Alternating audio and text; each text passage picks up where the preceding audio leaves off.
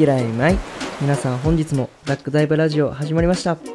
いつもこのダックダイブラジオを聴いていただいてありがとうございます。このダックダイブラジオでは聞いていただいている皆さんの生活の少しの楽しみになれるようなトークを中心にお話ししています。カジュアルにお話ししていくポッドキャストですので通勤中の電車の中や車の運転中に聞いていただけると嬉しいです。それでは今日も始めていきましょう。はいということでねあのちょっと前回の更新から少し時間が経ったんですけどちょっとあの最近忙しくてあのあんまり録音する時間がなかったです。すいません。で、まあ、最近のま近況なんですけどあのもともと働いてたファームからえっとちょっと街を移動して僕ら一応そのクライスチャーチに戻ろうかなっていう話をしています。そのクライスチャーチっていうのはニュージーランドの南島にある町で、まあ地震があった町で結構有名なんですけど、まあ、そこに戻って晩生活をちょっとするかしないか続けるかどうかでちょっと少し迷ってます。でまあ今までポッドキャストを始めて3個目かな。でこれが4個目になるんですけどちょっと今まで結構、まあ、重い話というか、まあ、深い話みたいなばっかりをしてきててちょっと今回はもうちょっとこう面白みのあるあの皆さんがちょっと笑えるようなストーリーをちょっと皆さんにシェアしていきたいと思います。まあ今はこうニュージーランドに住んでなんかちょこちょこファームで働いたりしてるんですけど、まあ、日本におる時高校卒業してから、えっと、ホテルの、えっと、ホテルマンになるための学校に行ってで2年間勉強しました。でそのまあ2年間勉強した後にあの日本のまああるホテルで働いてでそれからニュージーランドに来てニュージーランドでもホテルで働いてでオーストラリアに行ってオーストラリアでもホテルに働いて、まあ、今はホテルを辞めたんですけど、まあ、このホテルで働いてる時にほんまにいろんなストーリーがあったんですよ。そのやっぱホテルっていろんな人が来るから、まあ、いろんなお客さんがいるしいろんな人がおるし、まあ、その中で、まあ、変わったお客さんとか、まあ、面白いお客さんっていうのもたくさんいます。でまあその中で、まあ、今日は僕が経験したあのホテルで働いてる時にあった面白ストーリーみたいなのをちょっといくつか皆さんに紹介していきたいと思います。でこのストーリーみたいな感じなんですけどストーリーがありすぎるんですよね僕。もう働いてる中でほんまに3年ちょっとしか働いてないんですけどそれでももうめちゃくちゃあってさすがに全部話したらちょっと時間ないんで今日は3つ4つぐらいをちょっと皆さんに紹介してちょっと皆さんを笑わしたいと思います。ね。まあ、最近ちょっとこう笑顔になれないようなニュースもいっぱいあるしまあちょっとこのあのねあのポッドキャスト聞いていただいただけでも皆さんの口角がガッと上がるようなお話をしていきたいと思います。それでは行きましょう。それでは早速1つ目いきたいと思います。で1つ目のストーリーは、まあ、タイトルで言ったらやたらとアナログ時計にこだわるおっちゃんっていうタイトルなんですけどこの人がもうほんまにすごい変わった人で、まあ結構多分そのなんか社会的地位みたいなのすごい人だったんですよ。なんか医者かなんかでその自分で学会とかやってその本書いたりとかしてる人でさすがに名前は言えないんですけどこのおっちゃんがとにかく癖のあるおっちゃんやってあの毎回ねチェックインするときに、まあ僕らホテルでシステムがあるんですけど一人一人のプロフィールみたいなのがあってその人が予約したらプロフィールは常に前から保存されてるやつみたいな感じなんですよ。だからアラートっていうなんかそのその人についての情報が入ってたら毎回チェックインするときにチェックイン画面を開いたらなんかこの人について大事な情報っていうのがパッて出てくるんですよね。でまあいつもそこに出てくるのがあのこの人には絶対にそのアナログ時計を部屋に置いとかないとダメっていう、まあ、ルールだったんですよ、まあ、ルールっていうかその人のご要望みたいな感じだったんですけど、まあそれにとにかくチェックインするとめちゃくちゃチェックしてきてアナログ時計入ってんだろうなみたいな。他の部屋はもう全部もうデジタルに変えられてるんですけど前使ってたアナログ時計をわざわざ置いてたんですね。それを毎回こうチェックしてきてまあ置いてます置いてますみたいな感じで、まあうまいこと言ってたんですけどまあある日こう、まあ、ミスはあるじゃないですか人間誰でも。でそのハウスキーピングが、まあ、その前のお部屋を入って掃除して次のお客さんのために準備するって時に間違えてデジタル時計入れちゃったんですよね。もうこれがでその時に当たったのが僕やったチェックイン。でまああのアナログ時計入ってるのか？って言われて「おお入ってます入ってます」絶対あのちゃんとあのオーガナイズされてますよ。でまあその鍵渡してチェックインして。でまあお部屋上がったんですけどもう5分後ぐらいにめちゃくちゃ怒った顔してきて。あの「おいこれお前デジタルデジタルの時計やんけ」みたいな。で僕もうわマジかと思って。やらかしたのこれ。ってなって。でもまあ人間誰でも失敗あるし、まあ、許してくれるんかなと思ってたけどもうそのお茶ほんまもうアナログ時計にこだわりすぎてるからなんかもうバチ切れなんですよ。顔真っ赤っかなって。ホテルのレセプションでもう怒鳴り散らしてみたいなで僕になんかこう土下座しろみたいな言ってきて。でまあ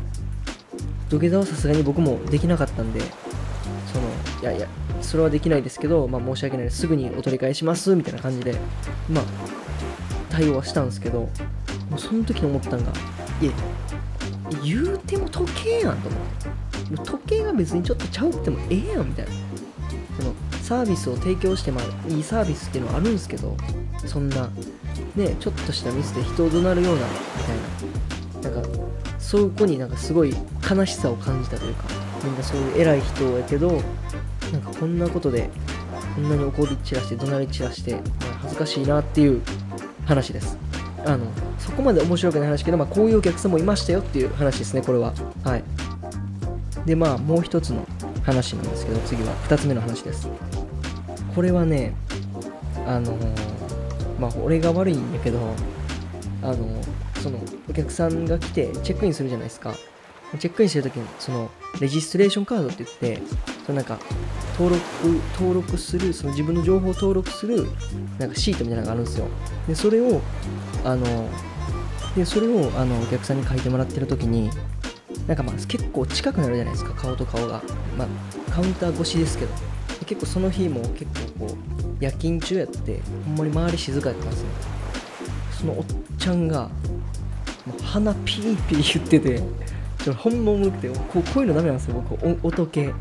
でも鼻なんかこう書きながら酔っ払ってたんですよその人ちょっと。なんかだから酔っ払ってる人にちょっとこう鼻息荒くなるじゃないですか、うん、だから鼻がもうえーえーってなってて笑けてそうなんかもうロビーももうめっちゃ静かやからめっちゃ響くんですよロビーに。ピーっていうのがもう笑いに止まらんくなってとりあえずもうこれは笑ったらもう絶対ガチ切れられるから一旦裏入ろうって言ってそのおっちゃんを裏にそのおっちゃんを待ってもらってちょっと裏に入ってもうこれはやばいもう笑い止まらへんと思ってもう5分ぐらいずっと笑ってて後ろで。そのおっちゃんそのなんか裏からその防犯カメラ見れるんですけどおっちゃん待ってんすよそこで。もうもう笑い止まらへんから全然前に出れへんくてもう5分10分ぐらい待ってちょっとあのちょちょっと待ってくださいみたいな言って。ほんで戻ってきてもう笑いこらえながら必死に「あこれ鍵です」っつって鍵渡して。もう鼻ピーピー言ってんですよ。ずーっと「うーんうーん」って。ほんまにほんまにおもろくて、まあ、そういう話ですね。とりあえずもうめちゃくちゃ待たしちゃって。いや結構こういう人いるじゃないですか。僕みたいな人。多分おると思うんですよ。なんか多分おならのトーンという音がなんかおもおもろくてめっちゃ笑っちゃうみたいな。もう鼻の音はねあダメです。タブーっす。ね僕ちょっとだいぶやられます。PP はなしやなっていうそういう話です。でまあまだまだほんまにいっぱいあるんですけどもっとやばい話あるんですけどこれはちょっとパート2パート3みたいなに分けていこうと思ってるんですけど、まあ、とりあえず今回は最後の話をしたいと思います。最後はまあ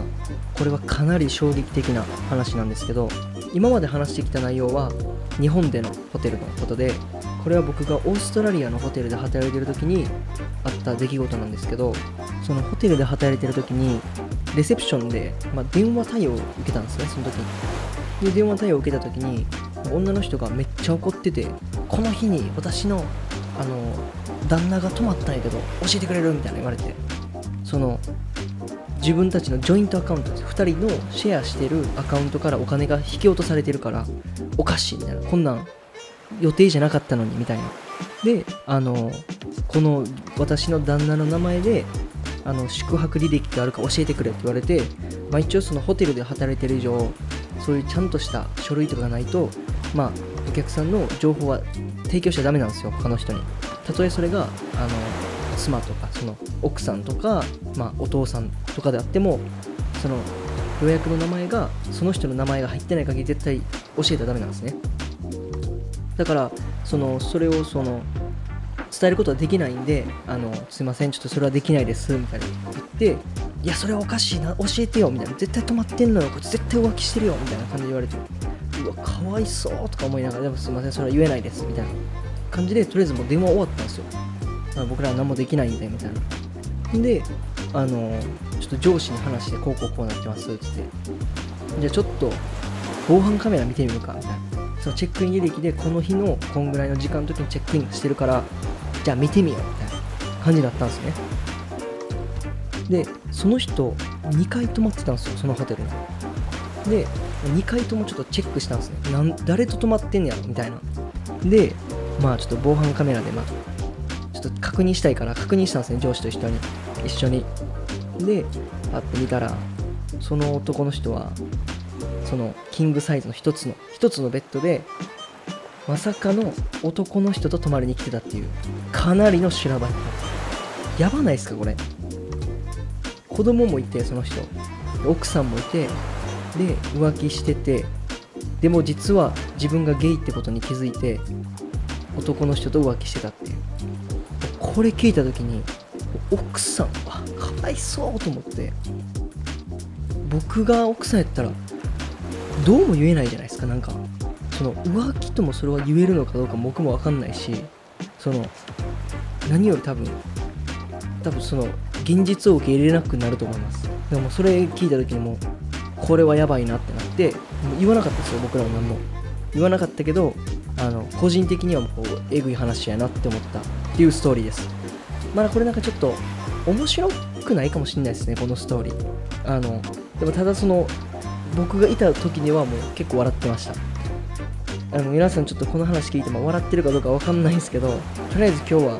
こんぐらいに置いておきたいと思います。めちゃくちゃおもろい話もあるんですけどもっと。でもこんな多分最初にめちゃくちゃおもろいって言わん方がいいと思うんですよね。あのだからとりあえず今日はこの3つの話で終わりたいと思います。でまあパート1って形で次はパート2を出していけたらいいなと思います。